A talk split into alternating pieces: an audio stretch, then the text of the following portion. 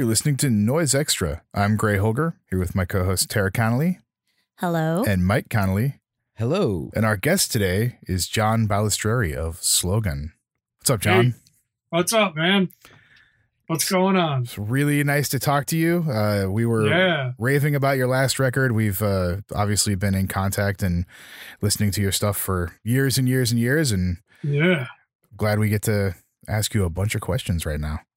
I mean, I can't believe uh I've already known you guys 20 years. Yeah, Yeah. that's right. It's That's been it's been a super long time. But I was saying, I, we think Gray, I think, said the first time he saw you was with Brighter Death. Now is that right? Have we established that, No. Gray?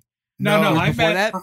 I met Gray at uh, Octung America in New York. That's Yeah. right. That's right. Yeah. Yep. What a, Yep. man, the, Gray talks about that show a lot. What I- a it was classic a- show. One of the most memorable events I've been to. I mean, just yeah, that was a good time. That hadn't was a seen good anything time. of that scale.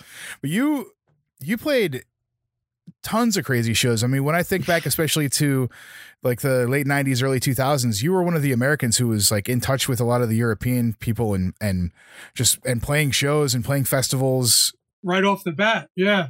I just got lucky because first off, I never even wanted to start a project of my own. Like, yeah, I performed with Mark, but that was more like a favor because me and Mark were working at the record store and he needed someone last minute.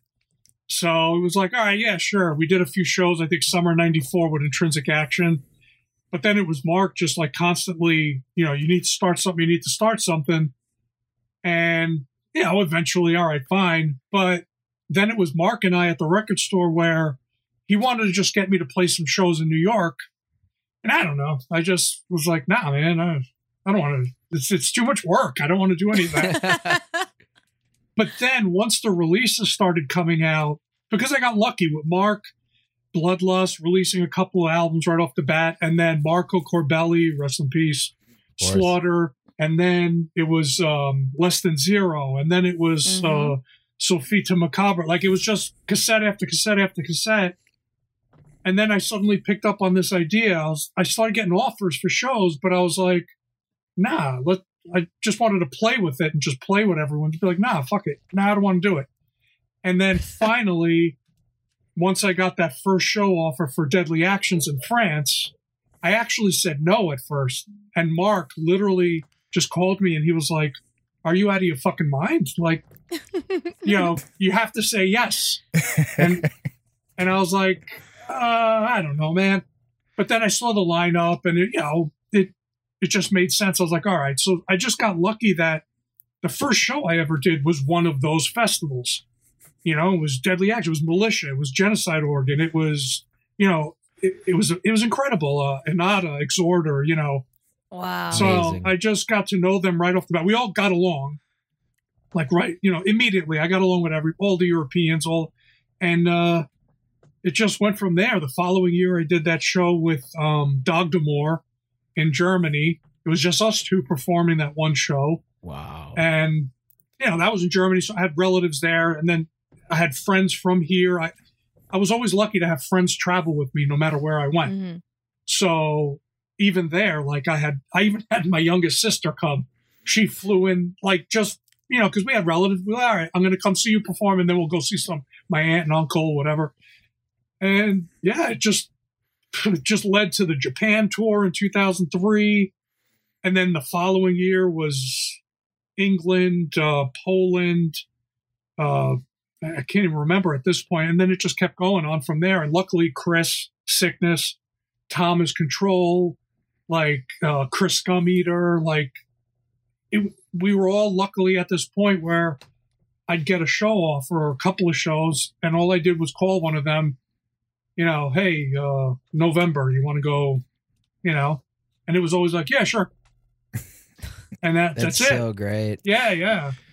So what what what was your hesitation about playing live? Well, I'm not a musician. I have no interest in it. I have no interest in all the technical stuff that goes into it. That's also why, if you you know you know this, I I I never do lyrics when I perform live. I literally get up on stage. I'll look at Chris or Shane or Sasha, and I've I've actually even said to them as the crowd's waiting for us to start, and I'll look at them and go, all right, let's see where this goes. Start. and they'll just start. And then I still don't even know what I'm going to say. Like, I'm just looking at the crowd. Like, it was the spontaneity of it, just like the hanging out of it, the traveling of it. But as far as doing that work or even memorizing my own lyrics, I have to this, I just have no interest in any of that because everything I've ever done, even sitting home recording or even writing lyrics, if you ever saw me writing lyrics, I start and stop for each track. It's just a few minutes. Like I start, stream of thought, boom, next, next. I don't edit. I don't go back. I don't, if I record, I record. Like there's no stopping, restarting, going back. You know, I'm, I, it's all too much work. It takes the fun out of it. So that was, to me, it was, which is funny because then I toured with someone like Chris Sickness, who's, you know, he's unbelievable. Like he's Yeah. great and he's great mm-hmm. at what he does. And yet I see the work he puts into it and I'm like, oh man, no way. You know, I, I, I, I just gotta, I just gotta do the thing, whatever, and just go get drunk with some of my friends and whatever, you know, especially back then. slogan's so lyric heavy and Yeah. and and the lyrics are so incredible. So what would have been the process then say back then of writing do, is the you is the writing of the lyrics and then the recording very close to each other? Or did you ever write some lyrics that you were like i'm going to use this for the next thing how what was the process?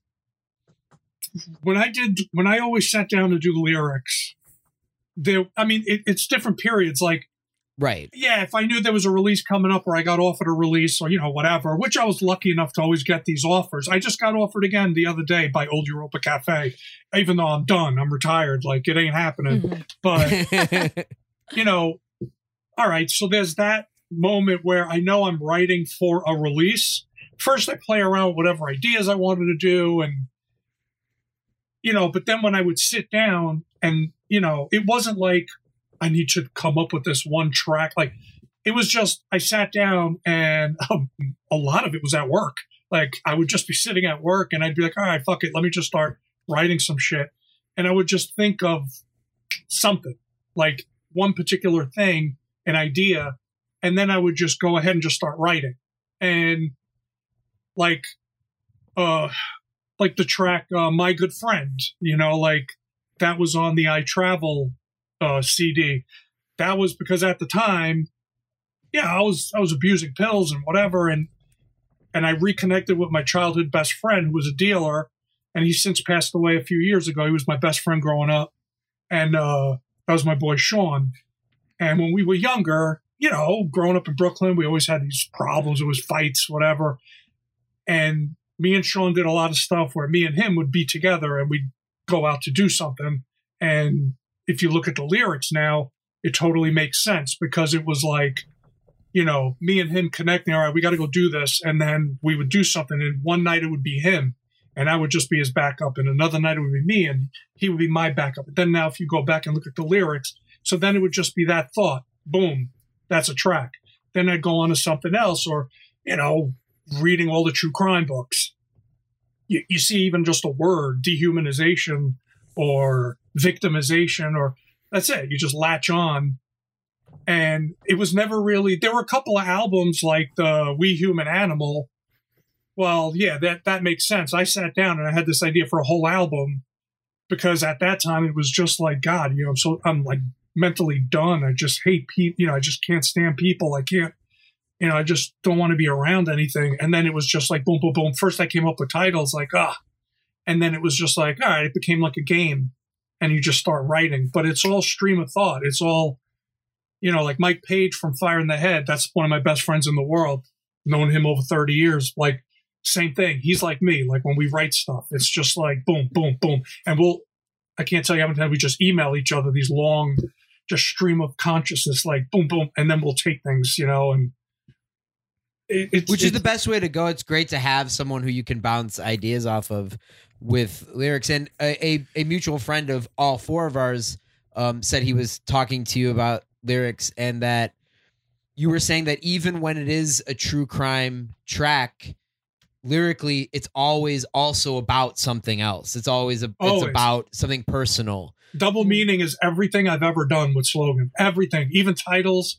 Uh, and that's something me and Mike share, like me and Mike Page, like, and we'd actually laugh about it because I'd email him some or text him something and I'd be like, ha, you know, check it out. And he'd know because he knows me so well. I know him so well. And we would just laugh because something that anyone else is going to look at as a true crime statement or, you know, whatever, like we, with each other, we'd see that double meaning and us growing up and like me and him came out of the the New York goth industrial club scene in the late 80s early 90s that's where I met Mike and uh so so much of what we would joke around about or these double meanings would come out of that and uh you know for me also a lot of it is and this could possibly be the first time it's ever been said anywhere because I don't think I've ever the whole idea there was one central idea with slogan there was Okay. one little thing about and if you now think back to the way I performed lyrics, like on albums, my voice,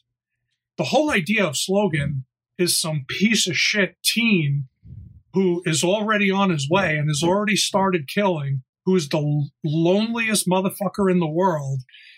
Because one thing about true crime and serial killers that's always like blown blown me away. Can you imagine the incredible loneliness in being such a piece of shit because you're doing something colossal. You're doing something historic in a sense, and yet you're not sharing this with anyone. You're it's not. all private. it is absolutely isolated. And now, after this, if you ever go back and you're listening to especially a lot of the earlier slogan albums, that's a teenager. That's a that's a freaking teenager screaming. And that's why I always did these higher pitched screaming vocals because it's this frustration. It's this absolute here I am. I found my place. You know, I'm doing what I'm meant to do. I'm this God, but I can't share this with anybody. I'm absolutely purely alone. Absolutely alone. And that whole dual, I just want to off myself. But before I do that, I want to go ahead and off as many people as possible. Mm. Right. So- and and there really is a progression with the way you do your vocals because some of those early ones, especially I think of Will to Kill, they're these they're they almost melt into the electronics. Yeah. And then you get to something like Written in Blood or the 44 lathe where they're on top. Yeah. And so I, I love that progression of the vocals. And again, was that just did that just come as you were in that mode? I think it was more at that. I mean, I'm not going to lie. That that was also a comfort. Once I got a little more comfortable, because remember the first couple of slogan albums didn't even have lyrics. It was Right. just, and there might be some screaming or whatever. But then I think it was, uh, man, I don't even really remember at this point. But maybe the pleasures of death. There was really more of this vocals going on and then after that it just really kept going because I, I kind of got more and more comfortable with the whole over the top and then of course i took it to a i kind of got a little out of control with it because then it's there are some releases where it was just this whole vocal screaming and everything else kind of became an afterthought and that was i think someone once referred to it i saw it written somewhere that i had this period of the wall of sound period where I wasn't even putting much effort into the sounds anymore. I just needed that background, but it was really at that point, and um, like um, what was that? Me and Chris did that split CD. The, the American Violence. yeah, American Violence. There was another one that got re uh, just Or because always numb.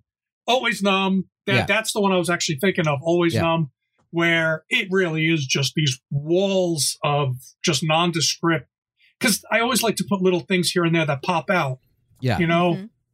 But in that period, I really got to the point where it was just like walls of noise, and it was just about the screaming and whatever it was I was talking about at that time.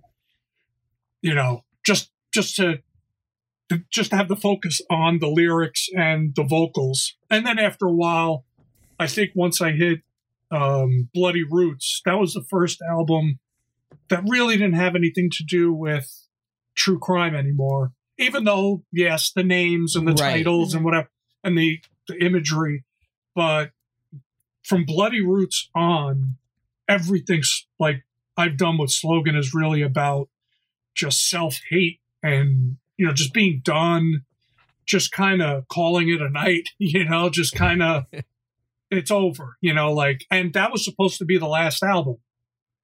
Bloody And that Roots. was right, which was like 2008, nine, something like that. 2009. I Yeah. got married that hmm. year. I was just kind of like, I just saw the scene changing a lot. Yeah, And I mean, you know, I'm not judging it. You know, hey, man, everything changes, everything's good. no, totally.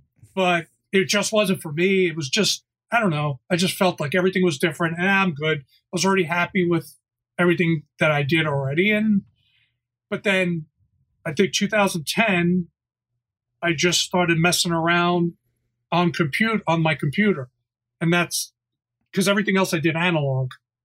So with keyboards and, you know, my whole, I Wow. just take up a whole room with pedals and keyboards, whatever.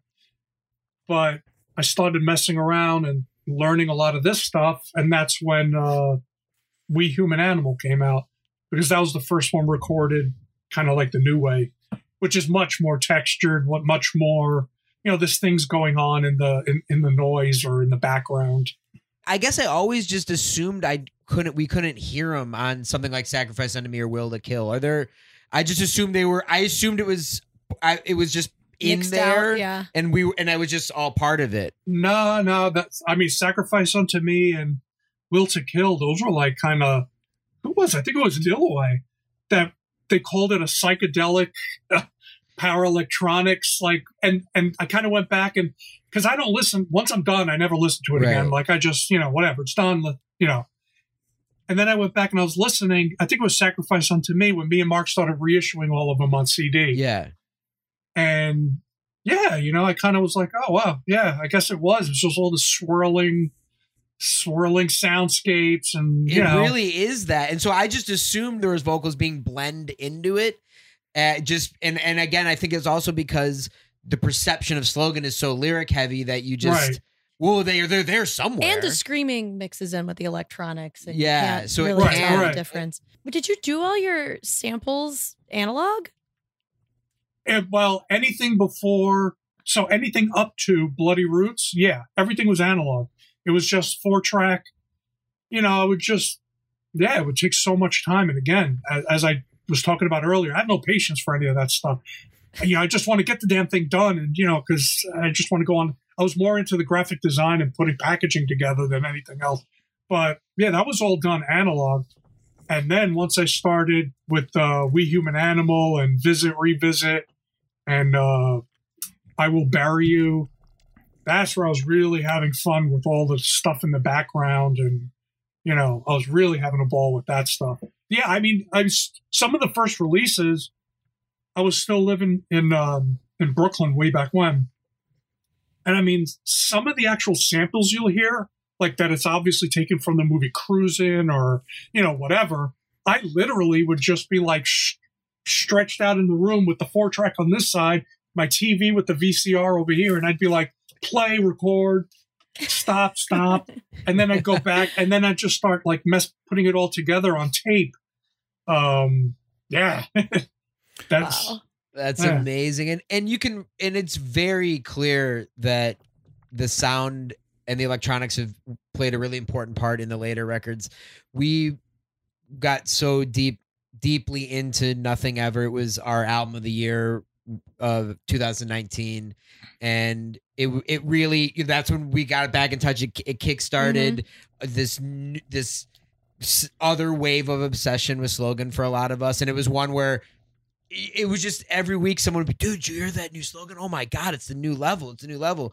And i just feel that the electronics and lyrically like you said it's th- this is some of the rawest lyrics i think that you Ah, ever thanks. did and it's not Ah, true it's- crime it's but it's yeah. true it's my favorite it's definitely my favorite like release um it's it's definitely i think the best lyrics i wrote like what i wanted to accomplish um lyrically like to really it hit exactly wh- whatever each each one of those tracks whatever idea i had in my head the way the lyrics came out and i'll never forget this one review after that album came out someone posted this review. It was a, you know, thankfully it was a favorable review.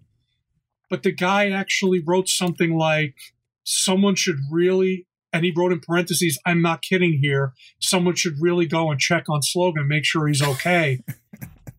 and I'm just like reading this, like, yeah. I was like, that's possibly the best thing I ever, know, I ever read. Like, you know, it was great, you know, but that was, that was really written. That album was written from a really bad place, really bad place. I mentioned my boy Sean. He's, I don't even like calling him friend. Like that was my brother. Like Right. he, my age, we grew up together in Bensonhurst, got into a whole bunch of shit together, but he just died one day, and that absolutely killed me.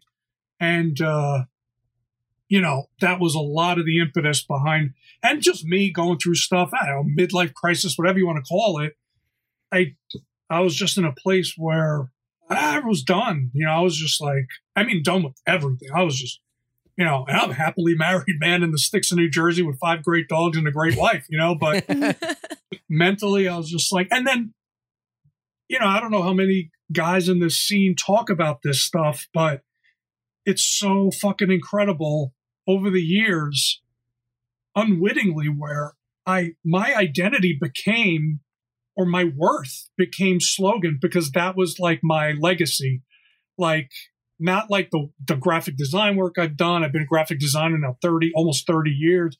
It never dawned on me until I was like, all right, this has all got to stop. Cause, you know, I mean, more power to everyone else that's keeping this stuff going.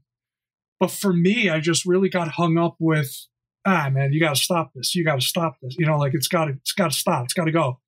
And I had suddenly, I, I got so depressed about it because it was like, I got to end this. Like, I got to, this isn't going to be there anymore. Like, I couldn't, that's why I thank God for all these labels that want to do reissues at this point Yeah. Yeah, right.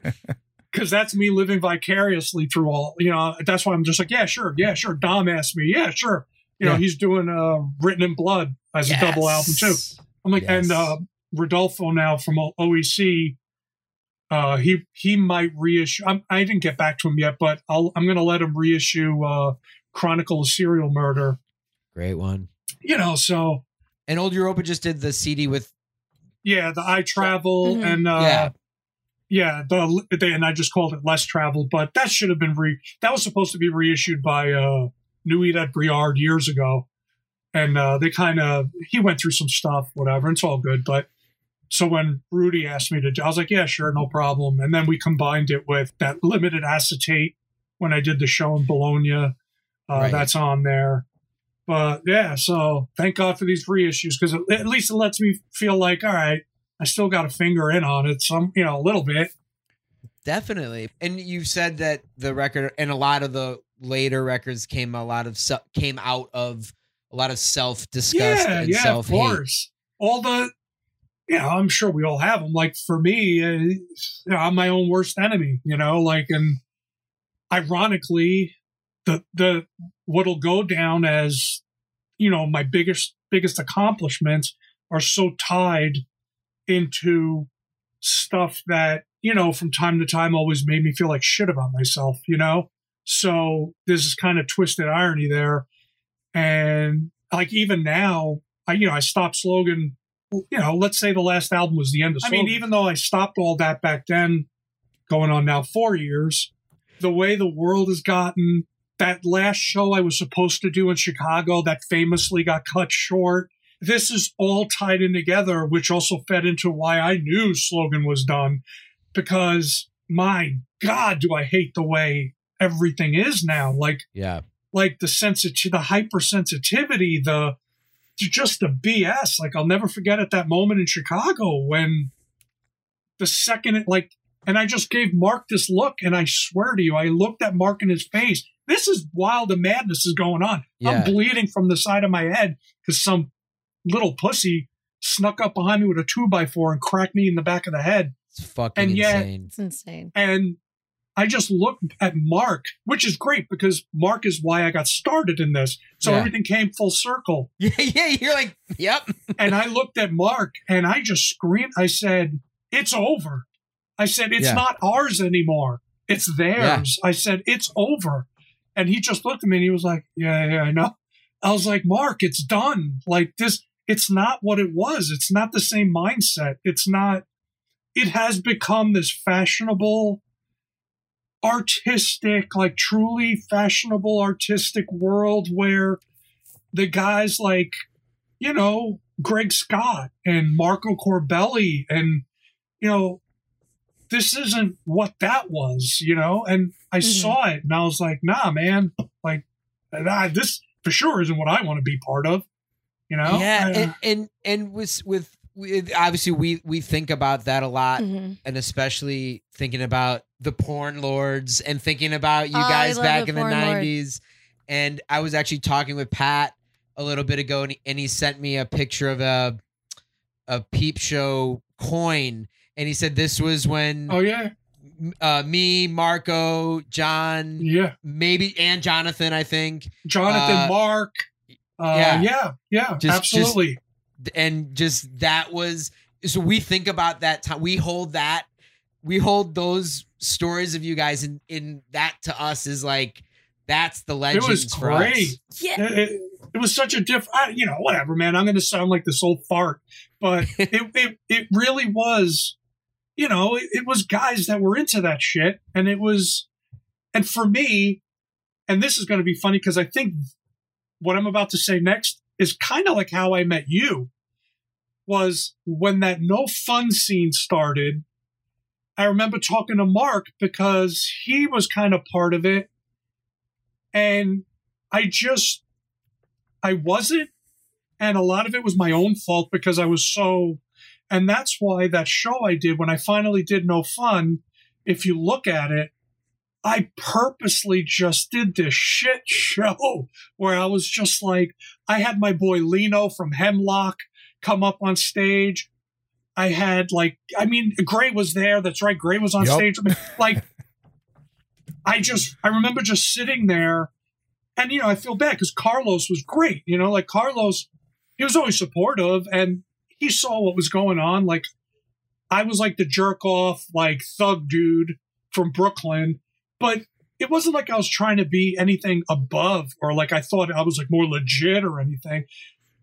But when you when I started going to these type of shows, these no fun shows, and I'm looking at the crowd, and maybe it's just one of my shortcomings where that's important to me. Like again, all every slogan show, I didn't even know what I was going to do until I looked at the crowd, and then I'd start. You know, like, but then I'm looking at this crowd, like I was like, nah, man, this is it's too cool now.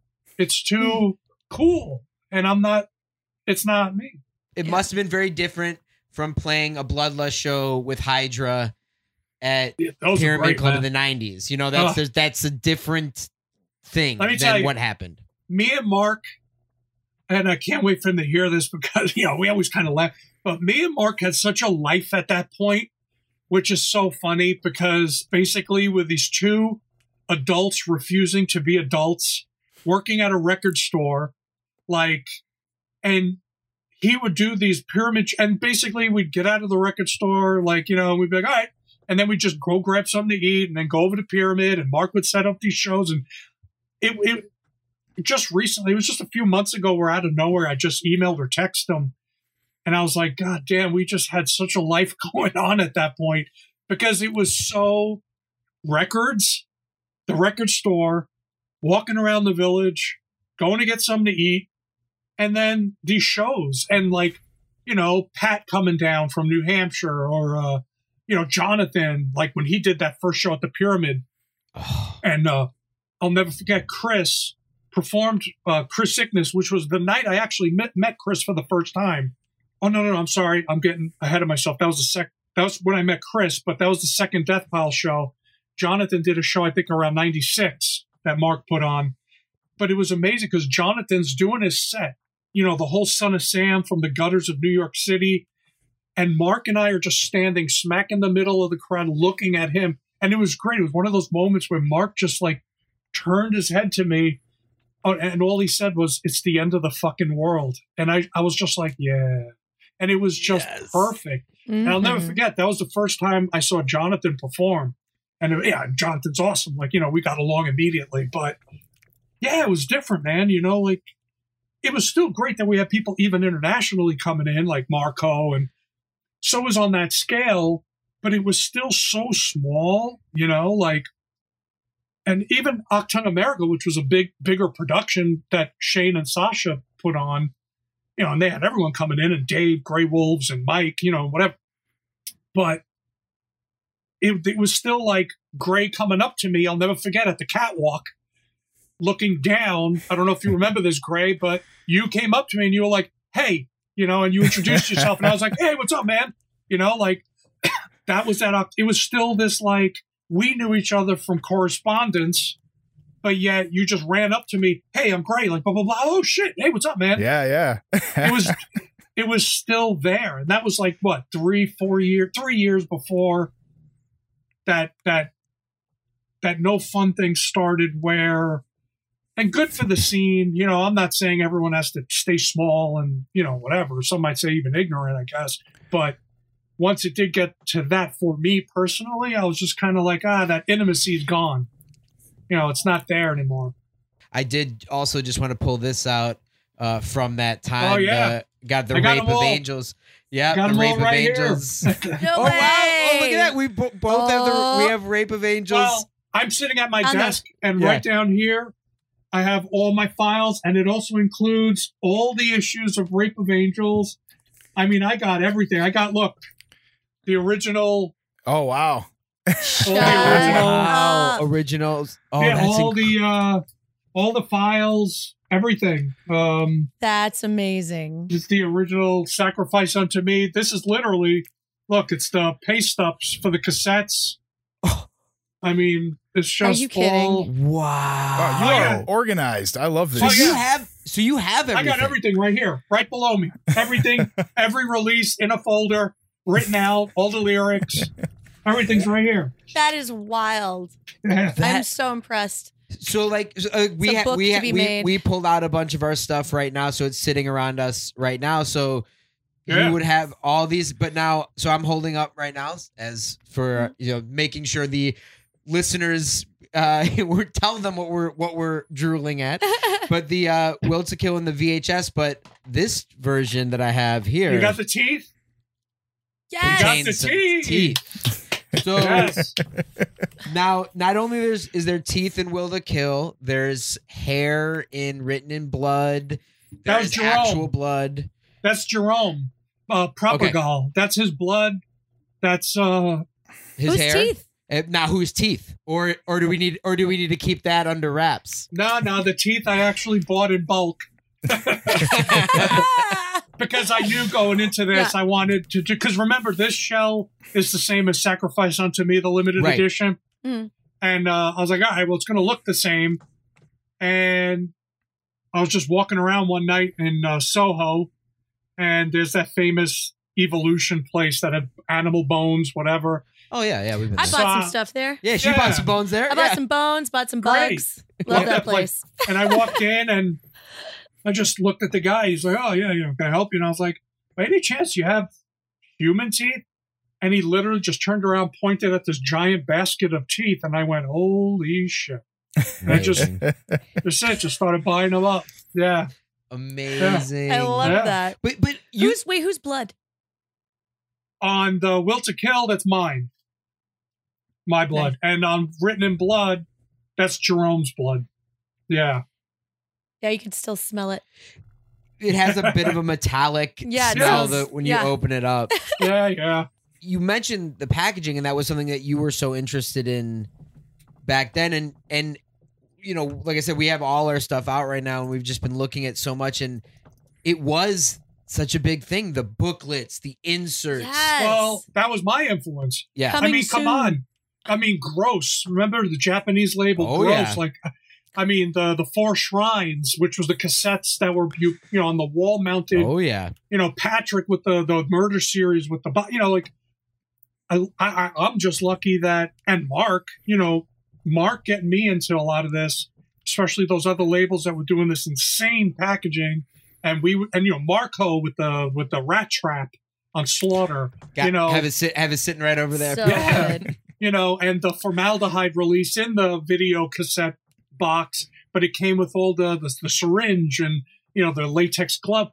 So, yeah, man, that was like the perfect time to get into all this shit because that was so much of also come me, you know, like graphically, visually, even then, you know, coming from the graffiti scene in New York, like the visuals to me were much more important than anything else because it was like boom in your face, you know, and seeing these releases, I, I knew from day one, I knew everything I had to do as as long as I had control, had it the packaging had to be something, you know? And luckily I found a lot of people to work with that felt the same way. So hmm yeah. And I mean, if they it- didn't, it's you would make your own version of the release, right? So you Yeah, would do special packaging exactly. for a lot of things. I actually got that from uh, I got that idea from Keith Taint. Remember, Keith always you'd you'd get this Taint CD, and then because you know that was my boy, and like a month later, I'd get something in the mail from him, open it up, and it's the same release, but you know, even if it was just him finger painting a bunch of paint all over the thing or scratching up the co- Yep. whatever it was, he had to do his own little twist on it, and I loved it. You know. Gluing a rusty razor blade in there. Right, Uh, yeah. yeah. I've got a lot of great releases from Keith from back in the day. And Yeah. they're the the special ones he always made. And I think later there was a lot of ones where he would uh he would take the packaging out and shoot it.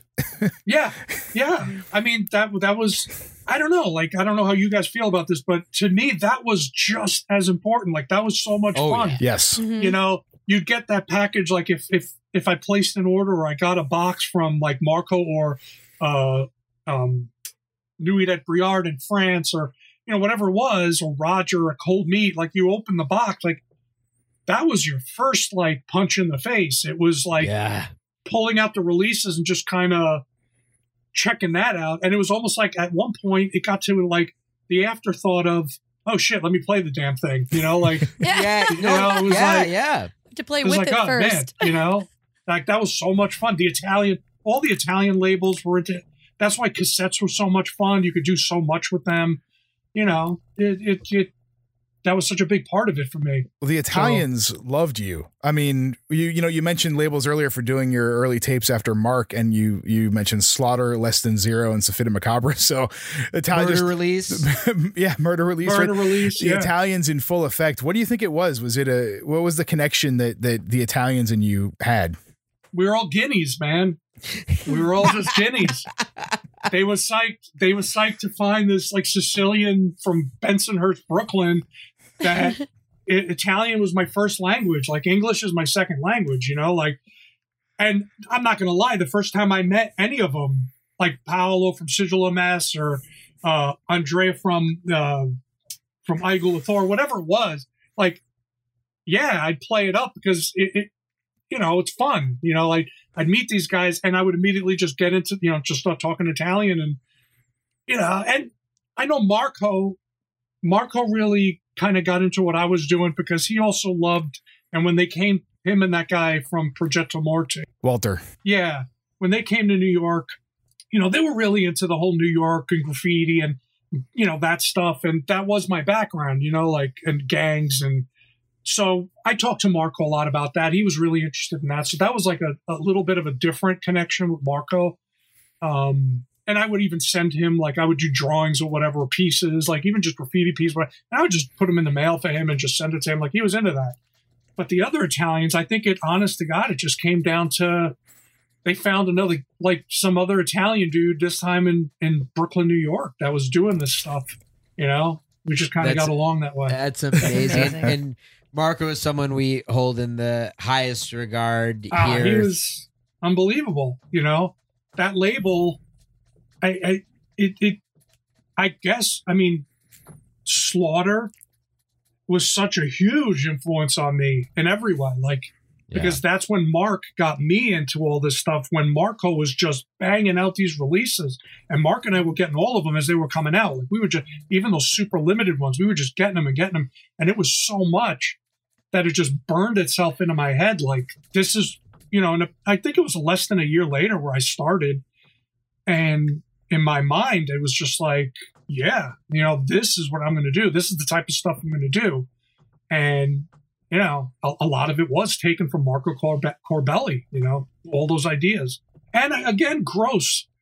I, I can't. So huge. Yeah. yeah, huge. I mean, huge. You know, it was amazing. Well, you mentioned Mark getting you into this stuff, so let's let's travel back. I jumped the gun by even talking about live shows and all this stuff when we started. You know, normally we would start at the beginning. Tell us about getting into this stuff. Tell us about about working with Mark, and tell us what what led you to power electronics, noise, industrial. Uh, oh well. You know, as far as me getting into all this stuff, music, like all the music, it's the usual BS, right? It's like, you know, me and Chris Sickness always had this joke. When you peel away all the all the all the layers, basically everyone gets into this scene one of two ways. You got the metal scene or you got the punk scene. You know, basically the outcasts or whatever. We got into all the shit we were getting into. By the way, tying back into the no fun scene, that's where things started changing. Because then Right. a lot of the mm-hmm. popular kids were just getting into this new art. Right, And- right. Before that, I can honest to God tell you, I'd say 95% of anyone you met that was into this stuff, it was like the joke. It was like metal or punk.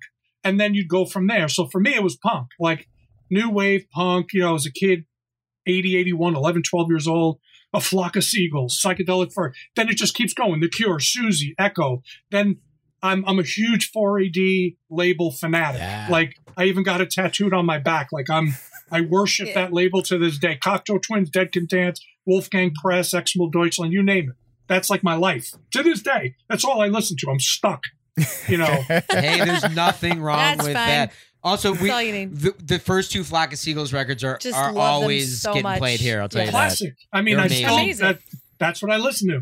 But and then you know, uh, you know, I'm, I'm sure I'm telling you something you already know. You probably lived it, and then you know because of say the 4AD stuff or Siouxsie or whatever, and then suddenly you hear your first Coil track, and then you're like, wait a minute, Throbbing Gristle, and then 23 Skidoo, big influence on me by the way, 23 Skidoo.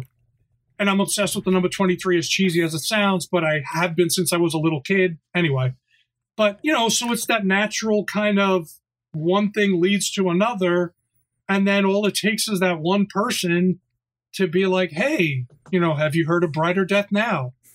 And then you're deep shit into it now. And Yeah. Mhm. that's it. You know, you're just kind of, if you're so interested in, if music is that important to you, yeah, you're just going to keep going, keep going, keep going. First time, the whole cult of psychic TV, it's embarrassing to say this nowadays, but I was really into that shit back then. You know, PTV and, you know, the whole TG and, and, and even the World Serpent stuff. I was obsessed with Current 93 and, and Death in Mhm. June and, you know, it all kind of just keeps going, keeps moving. Nurse with Wound, and then now you're getting into like Hafler Trio, and then you hear your Whitehouse track, And One- then you're like, It's here over. we go. you know, and then Sutcliffe Jügend comes along, and it's Yep. like, holy mother, of what is this? And it just, you know, that's it. And I got into it just by coincidence. You know, Mark and I, we worked at Bleecker Bob's. I didn't know Mark, although funny enough, I saw Intrinsic Action in 91. Because, like I said earlier, between like 88 and really 92, 93, I was part of the, the New York goth industrial scene, Limelight, Palladium, DJing, you know, all that shit. And I did see Intrinsic Action play this place called The Building that isn't there anymore. Um, and I'm not going to lie, I remember just being like, the hell's this? You know, like, ah, ah, you know, whatever. And then not a year later, there we are working the same record store. I worked Wow. in the back, he worked, and then we instantly became friends. And then again, it just, we became really good friends. And Mark, at first, you know, the whole intrinsic action thing, and he needed someone. And I was like, yeah, sure, you know, whatever. And, and then he, you know, I, I, I, I will tell him this until the day I die. Like, you know, Mark's my boy. Like he was a groomsman at my wedding. I love him to death. He's my family. And I always tell him, thank fuck you kept insisting for me to start something because I, I kept fighting him, fighting him. Mhm. I'd be like, ah, shut up already. Like, nah, I don't want to do anything. Nah, nah. And it got to the point where this is pre internet, eBay, you know, whatever, 95, something like that. And he got to the point where he'd buy the buy and sell little classified magazine where people sell stuff back then. and he just came in and just opened to a page. And I mean, he was so pissed at me and he just pointed and someone was selling a Novation Bass Station, and he was like, "You're going to buy this, and I'm going to tell you what pedals you're going to need, and you're going to like." and he was just like, "So I'll never forget at the counter at Bleecker Bob's Records," and he was just so pissed. And I remember just like, "Really, really, uh, you know?" Uh, and then that's it. It just started from there, and for six months, I was just fucking around learning all the stuff, and just went from there. And it was really Mark a hundred percent is the only reason slogan ever got started. I, I mean, a hundred percent. It was just him like, dude, like you need to start your own project. And I was like, ah, all right, you know, I was just kind of half-assed. So, all right. And then it was like, all right, you know, wait a minute, I could get into this. And it just went from there. That, yeah. that makes me so happy to hear. Mark's uh, passion and enthusiasm for for music of all sorts, of Yeah. every single Yes, possible yes. facet of music you can ever hear, is unparalleled in almost anyone I've ever met. Like he is, and art. Yeah, art, yeah. music. It's unbelievable. It's Yeah. unbelievable. It's uncanny to me. Like there are times I actually even ask him how. How do you even still? Like I don't even like the energy involved, like the time, like like it's amazing to me. But I really, guys, like we wouldn't even be talking here today. It was all Mark. Like Mark just he wouldn't let it go. And I mean, when I say I'm pissed, I was genuinely pissed at him Like, because God I'd be like, it. all right already, just stop. Like, leave me alone. And, but he was just like, no, man, no, just do it, just do it. And yeah, it just, as a matter of fact, the reason I think I met Mark, going back even a little more, I actually, I I was really into the World Serpent. This is like 91, 92. And I was, I had to get every single World Serpent record ever made, every current 93, every no matter how rare. I didn't give a shit. I needed to have all of it and I needed it fast because it was like my life was depending on it. I was just fin- I was just finishing college. I was obsessed. I walked around with all the stupid little emblems and pins and you know whatever you. I, I- I looked the the world serpent clown at that time, and me and Mike Page, Mike Page, Fire + Ice, me and him at the same time. We met at that time and we were obsessed. And um, and uh, someone, Mark told me, "Yo, I'm selling my record collection." You know that all that stuff.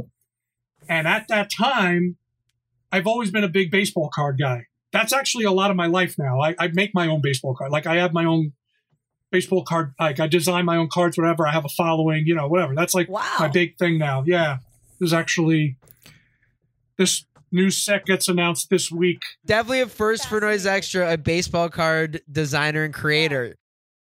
I just sold at that time one of the three times in my life I sold my massive baseball card collection. That was the first time. So I had all this money. I had tons of money because I sold all my cards to this mob, mob guy from my neighborhood. And, you know, I got a shitload of money for it. And Mark always made this joke. Yeah, I just met this guy who's, he just sold all his baseball cards to buy all these records. And that's literally how I just, I just ticked off this list. I still have the list, by the way, on me because I, Of course I, you do. Why not? I took a picture of it for Mark. I was like, Mark, check it out, you know, and um, I just ticked it all off, and I was like, I want all of it, you know, just I want all of it. And life's come full circle because about six years ago, I sold all my records, and I got back into baseball cards. So yeah, when I think of Slogan, and this also comes from I've seen you live numerous times, I don't think of you as a a gear person. When you're on stage, you're not touching a single damn piece of equipment. That is Right, not right. your MO. So the what was the gear? What was the basis of the Slogan sound? Oh man, I can tell you it's easy. It's basically the Novation Bass Station I never ended up using, funny enough. But I could tell you until I started doing until the We Human Animal CD, I literally only used two keyboards. It was a Micro Moog, which I still have. I mean, packed away. And um, I used an ARP Axxe because it had more of a high end screeching. The way I like to explain it is um, the Micro Moog to me was more the Whitehouse kind of sounds, The ARP Axxe was more the Sutcliffe Jügend screeching, Kevin Tomkins, you know, that. And then pedals, like Chris Sickness knows because I've been blessed that Chris, who's always performed with me, the reason you never saw me touching a piece of equipment on stage, because I was the luckiest son of a bitch, because I had Chris with me, and he, would, I mean, you know, one of the best there is doing this shit. And there he is behind me, taking care of all, and Sasha and Shane.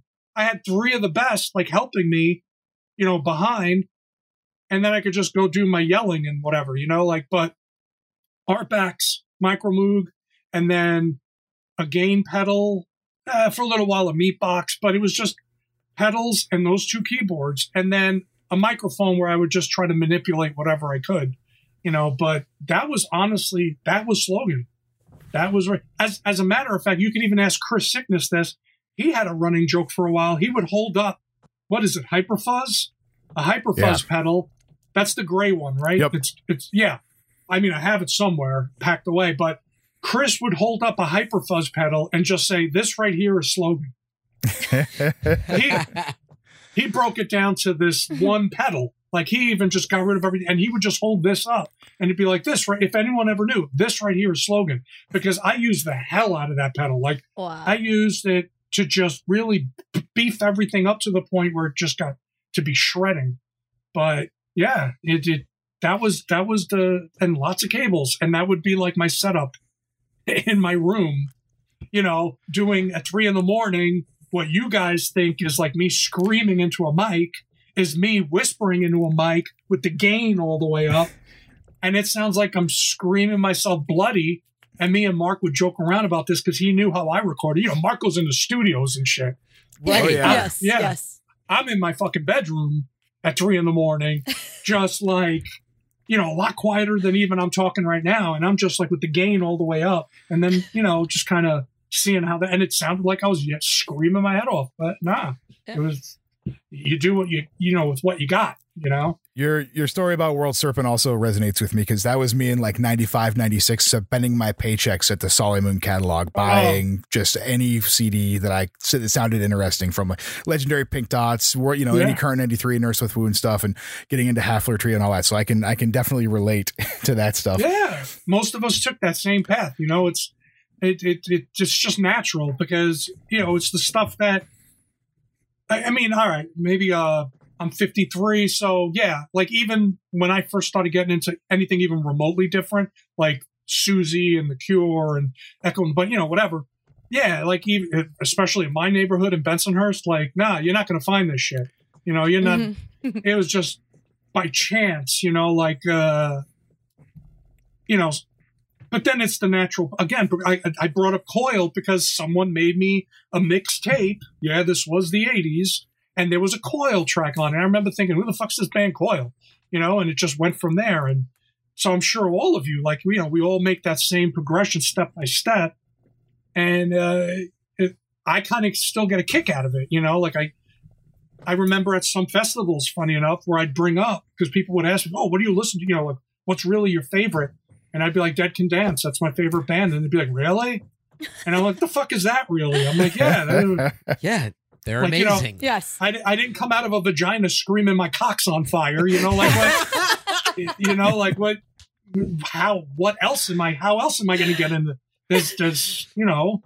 So Well, You Yeah. mentioned two people who were a part of Slogan who were also, uh, I would say, a, sort of a big inspiration or influence to me when I was really getting started and discovering this stuff, and that's Shane and Sasha.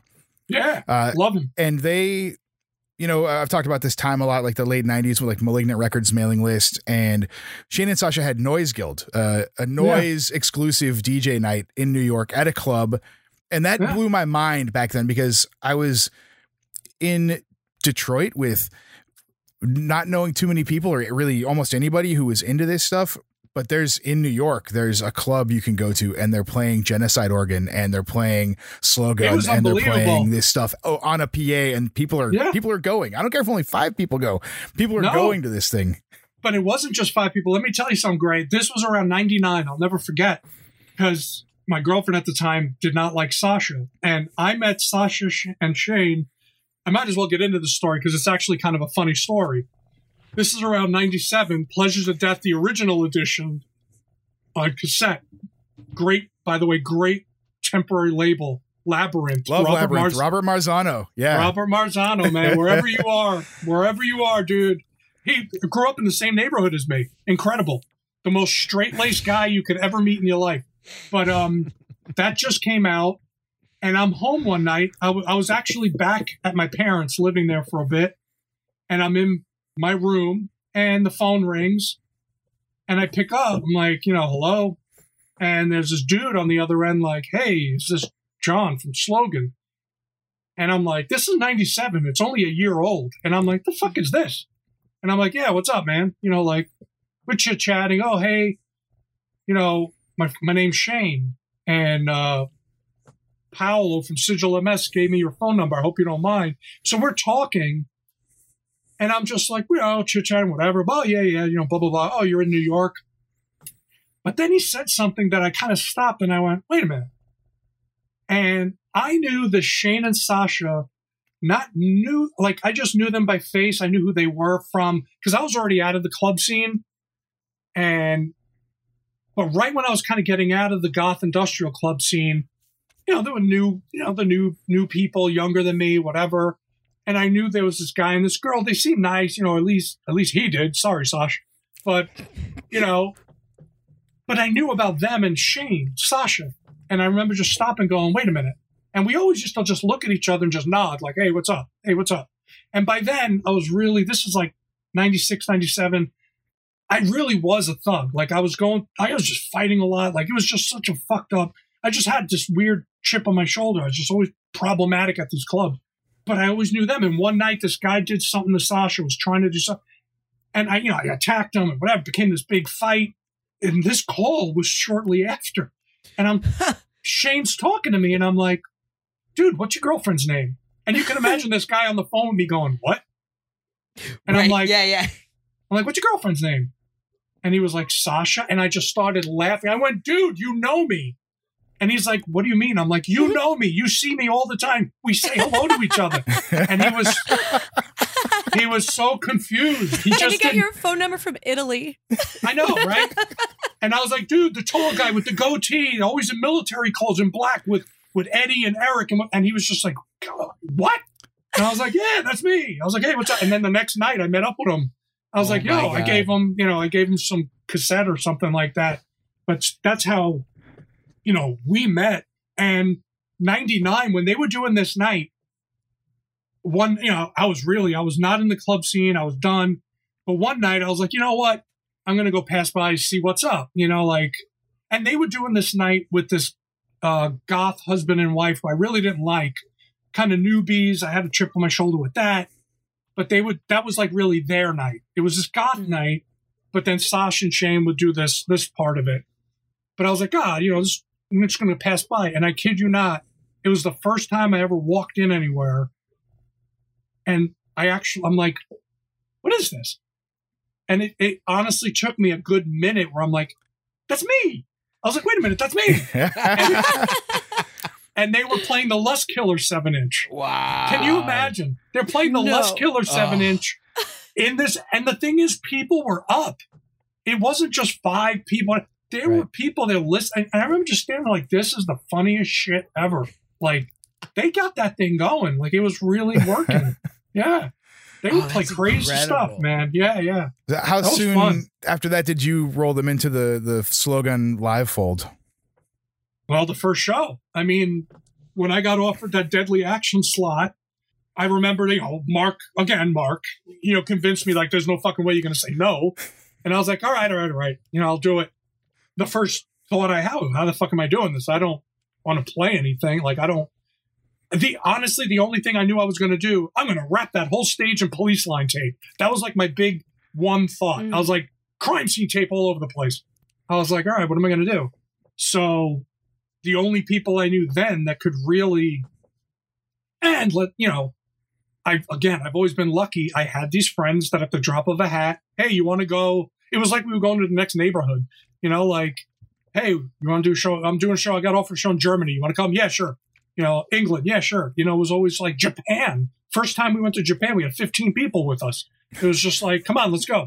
You know, like oh so Oh my god. but that first show, Sasha couldn't get in. And so it was just Shane. And then just so happened this one guy whose name was Guy, he came from New York to go see the festival. And I just, you know, I just recruited him. I was like, dude, you're getting on stage with me. You know, like, you know, just hit play on this. That's it. And Shane was manning a an MS 20, I think it was. A guy just manned the Walkman that I had uh, Henry Lee Luke. I had Henry Lee Lucas confession tape, and I was like, "You just play this and just run it through this pedal," and and that was the Deadly Action Show. But then after that, it was Sasha Shane, and then Chris, Chris Sickness, because you know it's like my, another one that's like my brother. Like we met, hit it all, like that's it, and it just went from there. You know, I wasn't really friends with Guy, and I remember Sasha was upset with me because she was like, "Why?" Why did you have him perform? And I'm looking at her like, what the fuck? Like, what do you mean? Like, and she was like, You're going to think back on this. You're going to think back on this. And it is kind of funny. I look back, I go, Damn, the first slogan show was Shane. Makes, and then this guy that, yeah, I didn't really even know the guy. Like, I was like, All right, you know, whatever. But, but yeah, I got lucky with Sasha, Shane, Chris. Like, honestly, that I, I don't think I possibly could have gotten any more lucky with them. And then Viester's coming in. I don't know if you remember Viester's yeah, yeah. um, it was just such a great crew that and it got to be a yearly thing where it wasn't even about doing the shows together i got to travel with my friends you know like we would just be drunk and getting just ridiculous just going everywhere and i got pictures man i got literally a thousand pictures of all these times all these places we were at like hotels and venues and just and then getting to hang out with all the europeans like Mhm. you know, it became such a regular thing. I was just hanging out with guys from my neighborhood. That's what it was like. You know, like, hey, Klaus, you know, like it was like I just saw him a few months before, or Dave, Grey Wolves, or Mike Condom, you know, like it was just like we'd see each other. And it got to be this great hangout, you know, with the show as an afterthought. Miko, you know, hanging out with Miko all the time. Like, I got lucky. I really did. A lot of it was a lot of luck, man. Well, speaking of guys from your neighborhood, your actual neighborhood, there's there's two things I want to talk about. First is going to be the the the NYPE, the New York Power Electronics thing. I mean, you have Mangled Clit, right? You got Hydra. Uh, who who all was part of the that scene at the time? Who who were you? Who were you seeing? Well- who was on the bills? What what was that like?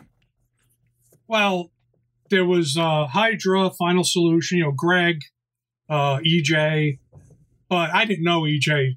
I'm not gonna lie, I didn't know the guy. Mark knew him. Um, you know, Sal, who's he's from a sister neighborhood, Middle Village in Queens. Who you know, he might as well be my cousin. Like we're just like the same, you know, it's the same thing. And then anytime I was around him, the Bensonhurst came out of my mouth because then it was just like, ah, what the fuck, you know, whatever. But you had Mangled Clit, um, Woe is Me. I don't know if you remember Woe is Me, Yeah. John. Oh, yeah. John. Mhm. Um, and then you had these weirder, like disassociate Ralphie Boy, who was part of the New York, one of the original part of the New York hardcore scene. Uh, Ralphie Boy. Um, it- there really wasn't much, like as far back as I can remember. Uh, Mark, you know, throw him in there, but it was really just kind of us, and then Mark just being the guy that was just bringing everybody in, you know. But um, that and then Sasha and Shane, you know, Sasha and Shane did their thing, but I'd say there was a lot more of that more experimental stuff like disassociate going on at the time than like say straight up power electronics or anything like that. You know, there were people I even tried to get into it to, to create, but like there was this one guy, Eric, but I'll never forget. He gave me this great line. He was like, "Nah, man, I'm a consumer, not a creator," and I was like, "All right, fair, you know, fair enough." Rare. But yeah, it wasn't really much. Well, one thing that's uh, when I think of neighborhood, I think of Bensonhurst. I think of being territorial. It ties into true crime, but also, and you mentioned this a few times already. Well, since we've been talking, graffiti. That's one thing that is explicitly slogan in the realm of power electronics. I feel like is there is a there is a graffiti connection to your noise. Yeah, I can actually say graffiti is what got me into everything because, you know, look, Bensonhurst, was. It's totally different now. My folks are still there, but it's completely different neighborhood. Graffiti was the first thing that ever even sparked an idea of I got to get out of this neighborhood, or I just want to see, or just want to do something outside the neighborhood. And I'm talking like 81.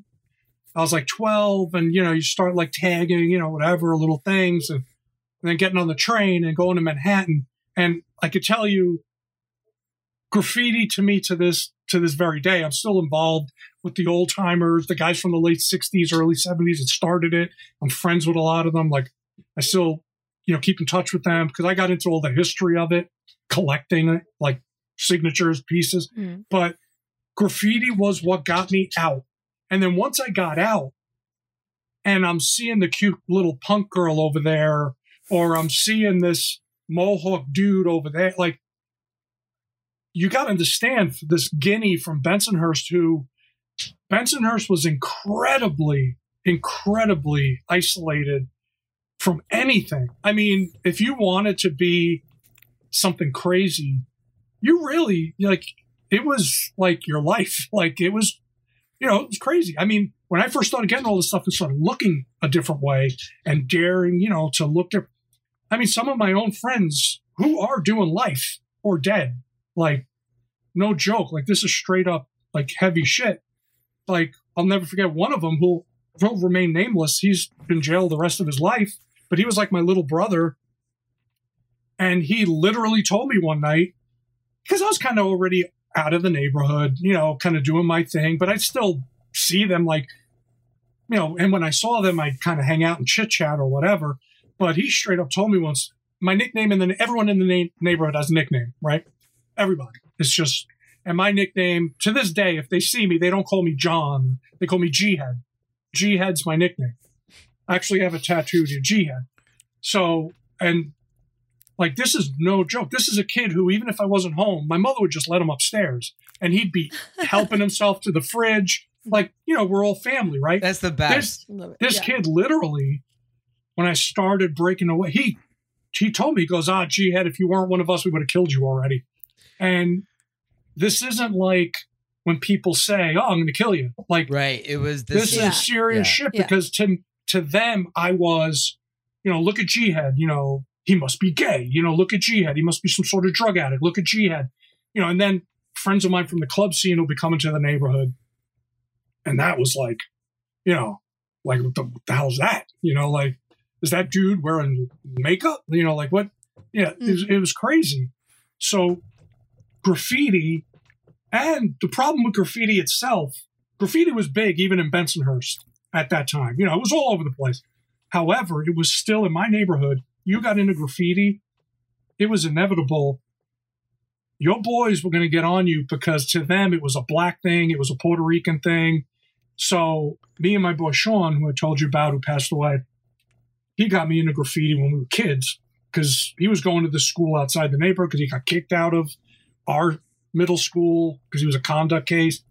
And uh, so he met up with these kids, these Puerto Rican kids that were in you know, whatever. And then I took to it because, you know, I get into something, I get obsessed. And that's what got me on the train. You know, that's what got me wandering around, like looking at different neighborhoods. And it just got into like, I knew. I, I it's the weirdest thing, man. Like, you got to understand, it was that aha moment for me when I realized, like, that music, like, music that's not on the radio. I was like, holy shit. And then, you know, yeah, I factor in the fact that I was like, this the woe is me depressive kid, you know, and then, you know, you hear pornography from The Cure for the first time. It's like, holy mother of God, here it is. You know, like, It this is doesn't it. matter if we all die. Yeah. you know but yeah i mean that's what got me the graffiti thing and it just i just i mean it, to me it's the greatest thing ever to come out of new york. That and jazz. I mean like it's just unbelievable that you look back on how it started. Kids that were just not just neglected at home but these are kids that were neglected by society. This is like and it pisses me off nowadays that it's so prevalent no matter where you are. Yeah, the graffiti thing I always knew was going to be a part of slogan because I never got out of it. I still, I mean, I still tag up like even while I was waiting for you guys. I mean, I'm just tagging up. Um, I'm 'cause I'm 53 years old, and if you look at everything around me, I just tagged the crap out of everything. That's where the whole stickers with slogan thing came from. Where I was just, you know, I always, you, you know, everyone knew wherever I was, you, you saw me with that little bag, that camo bag slung over, and I had at least a hundred stickers on me, especially when we were on tour. I'd be walking around like Chris would laugh because you wouldn't even notice I was stickering because I had the shit down so smooth. Like we would just walk down the block and then you would turn like Thomas control one time. We just like, and then he just turned around and he just burst out laughing because every pole down the block suddenly had these slogan stickers because we would just like be like walking and I would just be like, wet, wet, wet, you know, no matter where we went. But that was all from graffiti because it was all about like, get up, get up, get up, you know, just get your shit up, you know? But Oh, that's amazing. So- it was natural for it to be a part of the, the, the look or the feel of it. And then, look, I know more than one person said me on stage, oh, you're like some sort of power electronics rapper. You know, like, especially in Europe. Like, I would always get that in Europe. People would be like, oh, you are like a hip hop guy up there. And I'm like, yeah, yeah, you know, I guess. You know, like, I don't know. Like, I'm not doing that godly standing and, you know, whatever. I was just moving around and Mhm. pointing and you know whatever. So yeah, it all ties in. I, I want to talk about these obsessions and things that you do not do casually because your serial killer references go so deep. And it was at a time where it's not like a lot of programs on television and people that can use the internet to find research. So, how did you get so deep into serial killers? What were you reading? What were you into? I mean, especially like it's wild. we, we always talk about the cover of Pleasures of Death. yes. To this day, we're talking us. we just read it and see like who we're all- familiar with uh, going down the people road. we're close to Yeah. who we consider obsessed with this stuff. yeah. I maybe know three on that cover of Pleasure Yeah. Death. It is some of the deepest cuts. What are you? Are you reading microfiche? What are you doing? It was I don't know. I mean, first off, yeah, that's that's that's me. Like I get into something as a kid or even later in life, it would drive my mother nuts because I get into something. It's like I I, I can't help. I just get obsessed. I have to just Yeah. like absolutely. And I always chalked it up to something that came out of my neighborhood. In my neighborhood, if you said, like, if you said you were a Yankee fan in my neighborhood, like the guys I hung out with, they was such fucks, man. They was such cocksuckers. Like, you got to make sure you you you fucking say you're into this or you know this.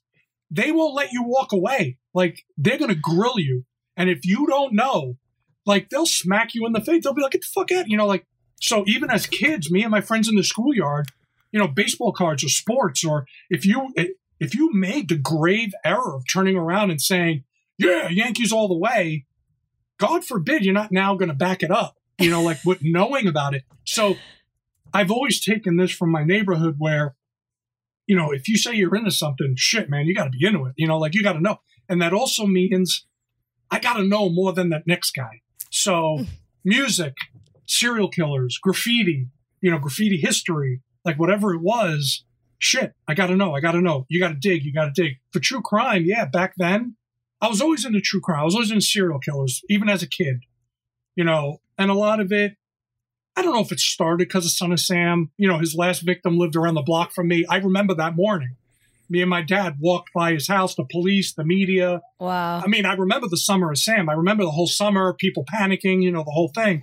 But that morning, I swear to God, we because where my house, where my parents still are, to get it was a Sunday morning. We were going to buy the paper, and to get to the candy store, you literally passed by this house, and it was a madhouse. The street was closed. The media, Mhm. you know, Rob Robert Violante, that was the last guy. Like he lived around the block from me, the one who lived, and uh, his girlfriend Susan Moskowitz is the one who died. But so I, I mean, I always used to say, oh, that's when I kind of started getting, well, I was seven, eight years old. I don't know, but anytime that topic came up or it was on the news, and yeah, I was always kind of. It, it was more than just a passing like oh like I, I don't know i just kind of was uh, you know as obsessed as a little kid could be and then once i started finding paperbacks and then you know just buying books but then you know later on a few years before I even started Slogan, well, then I met Mark.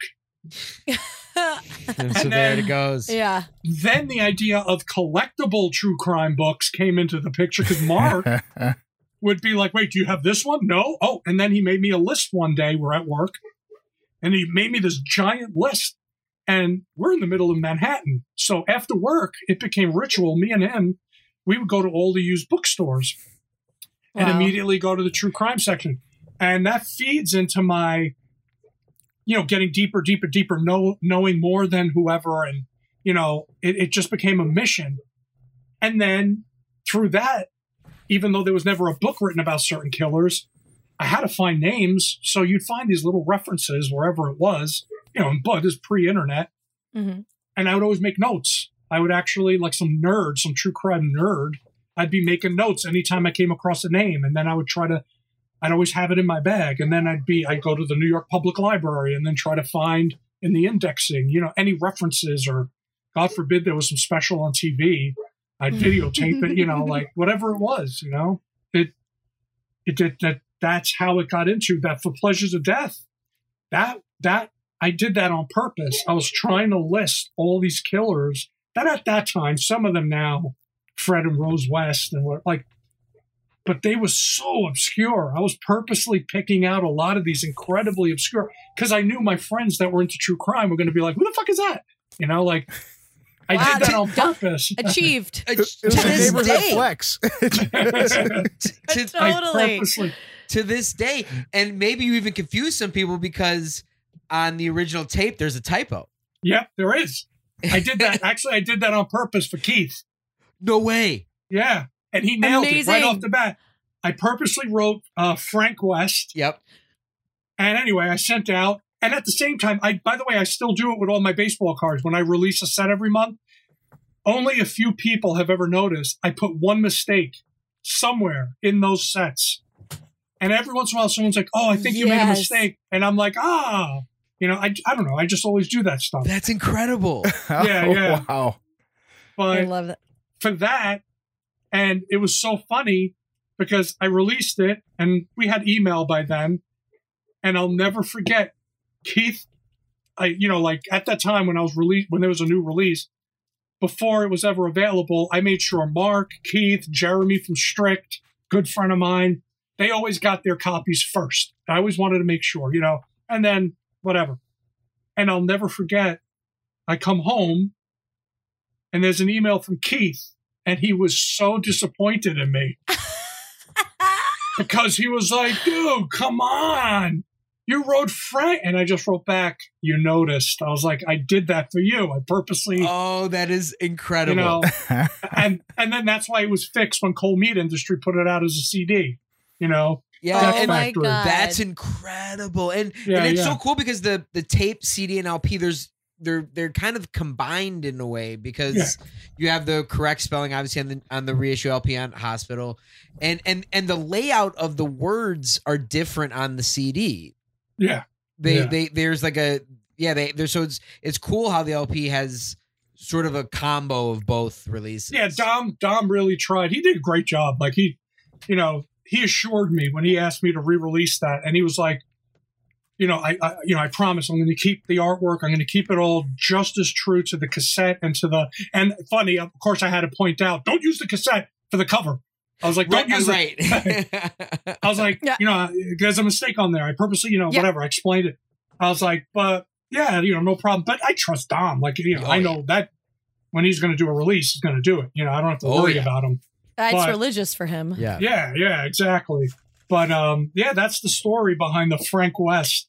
I wanted to have a little bit of fun. That is amazing. Yeah. That's that's so incredible. But yeah, I mean, honestly, to this day, it's still some of the deepest. No matter how many documentaries come out, it's that list is still It's beyond still anything. amazing.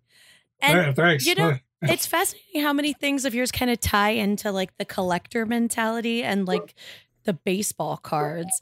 And it Oh, yeah. explains so much. And I read somewhere that you were going to release a slogan baseball jersey. Did that ever happen? it never did. It never did. I know. I did all these shirts. I, there's so many slogan T-shirts. but the jersey never ended up happening. And I actually thank you for bringing it up. I always think about that damn thing. I I've been always thinking wanted about to it. do. I always wanted to release. Hey, it's not off the table yet. I mean, I still, yeah, I still very much hope to release the slogan book of lyrics, kind of like Moon Lay Hidden Beneath the Cloud. Long time ago, had that book. One of my favorite bands ever. Yeah, remember when she released the book? I have it. It's it's a masterpiece. Yeah, I have it too. Like it's stuck in my head. Like I got to do this someday. Also, that book know? is every lyrics to every song in the original language translated into English, and then with a story or like pages about the inspiration for each Right. song. It is and that's that's what I want to do. it That's is what I so want to do. pure of uh, Yeah. a vision of a band that it I I would love to see one for Slogan. Oh man, that's Mhm. you know, I so as far as things like that, yeah, the collected, you know, I don't want to say collectible stuff because I don't want to make it sound like I'm going to purposely make it like limited edition, make money. Mhm. But yeah, like I still want to do stuff like that. And I'm not going to lie, in the last two years, I'd say it's amazing now the amount of people that just keep, you know, the younger people that are just contacting me and, you know, that they're getting into all this stuff now. And it's like, oh, you know, that's why there were a couple of shirts I did in the last like four years, you know, t shirts or whatever. It was just kind of like to get it out there. And so I would love to do some stuff like that. So the baseball jersey's not exactly dead yet. I'm so happy about that. And this is a Yeah. prime time for misanthropy and self loathing. So Oh, yeah, absolutely. Right. great. And Absolutely. then also the business card CDRs. Is that related to baseball cards? that series that I did around 2006, 2007, I just, it isn't. I just got obsessed with this idea of doing these business card CD things. I just had the, you know, it, it just, I had this idea for the glassine envelope. Oh, cool. You know, the, the Petri dish.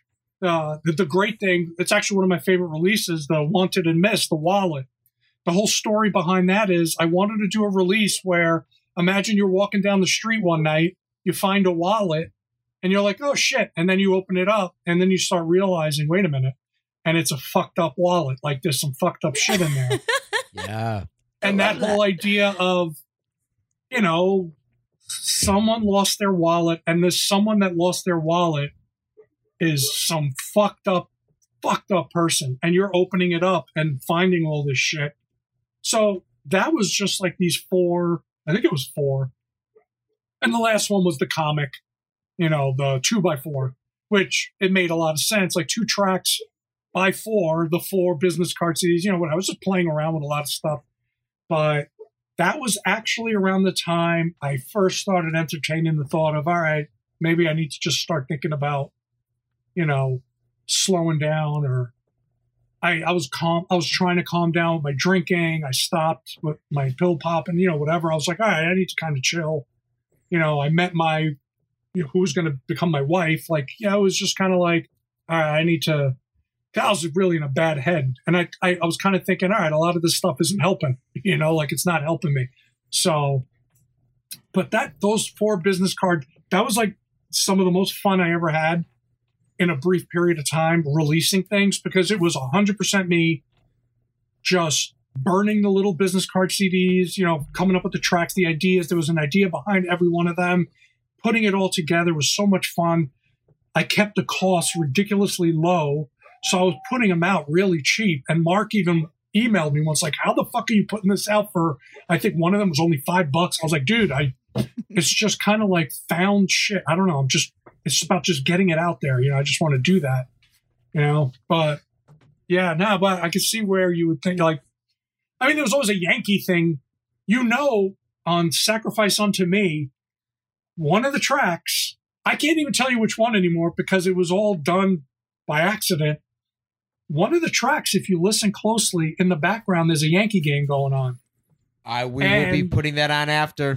And at the end of the at the game ends, and you actually hear the announcer, and the Yankees win. And Patrick and Jonathan, one of them figured it out because then we, when one of the times I came to New York, I think it was Patrick. He was kind of like, kind of asked me about like, is there? And I was like, yeah, you heard it. And I was like, yeah, that's. And he thought he thought I put it there on purpose. And I was really so kind of not into the technical aspect of it all. Right. And I just told, I was like, nah, bro, while I was recording, I was watching the Yankee game. I didn't want to put it down. So I just That's left it even in. better. You know, Oh, that's, That's so even better. amazing. you know, I wasn't going to shut off the Yankee game and I wanted to listen. So, but yeah, yeah. Well, speaking of samples in your work, I mean, we touched on this a little bit earlier, but the the breadth of samples you've put in Slogan and and the variety of places they seem to have come from is massive. Were you were you recording a lot of stuff off TV? Were you tape trading? Where were you getting all this like audio documentation? It was just me seeking it out. Like leading up to slogan when I, you know, like again, back then it was all analog. It was all like kind of cut and paste, so to speak.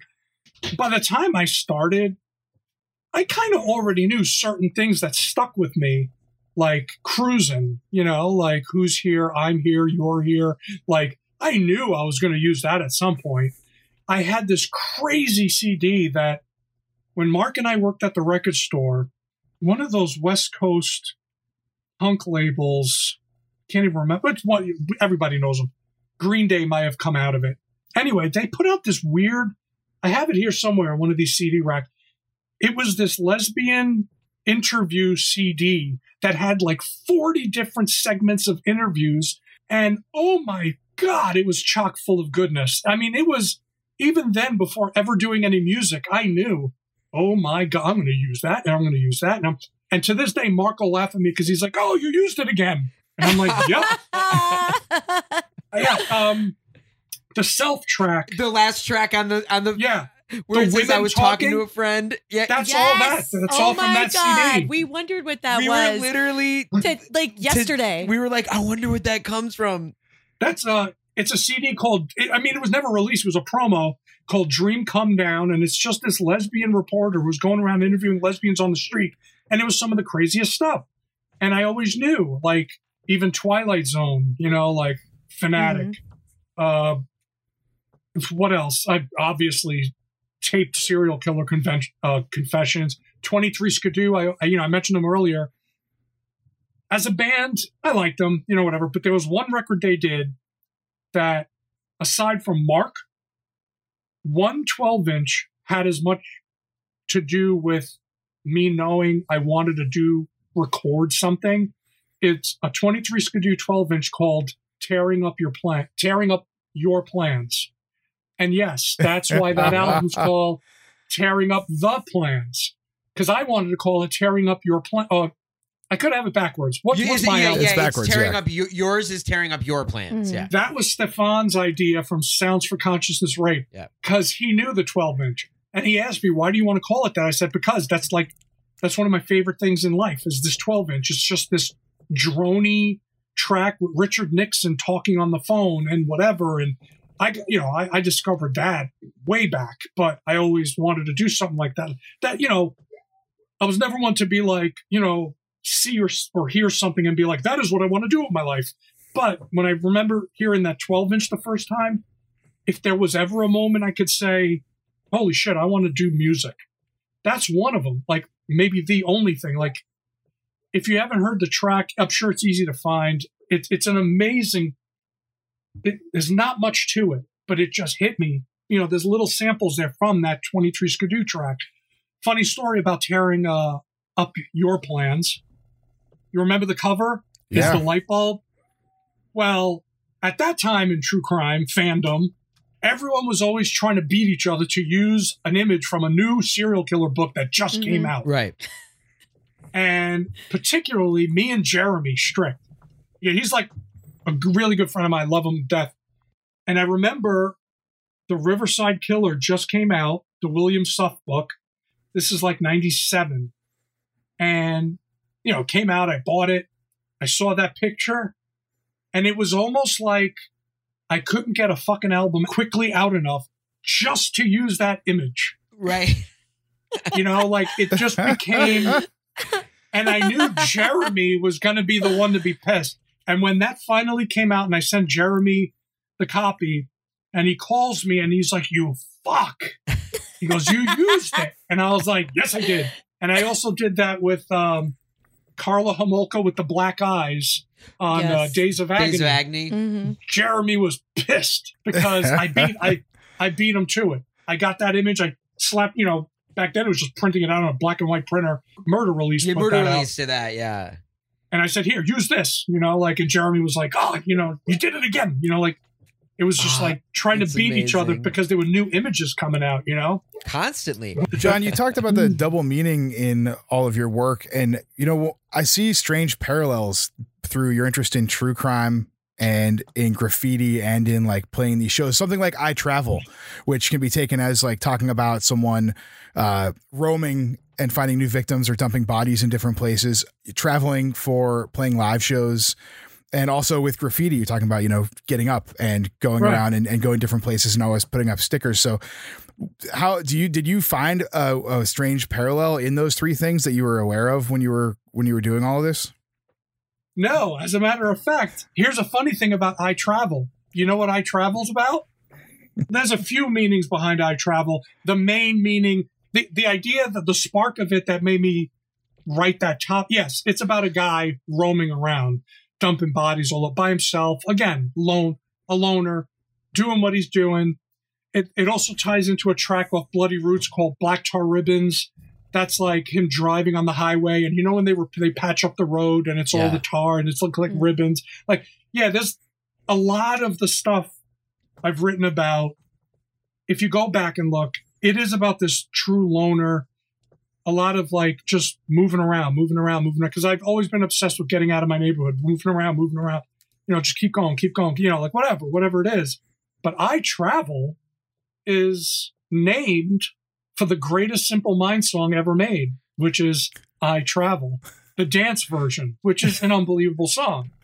In Days of That's Agony, incredible.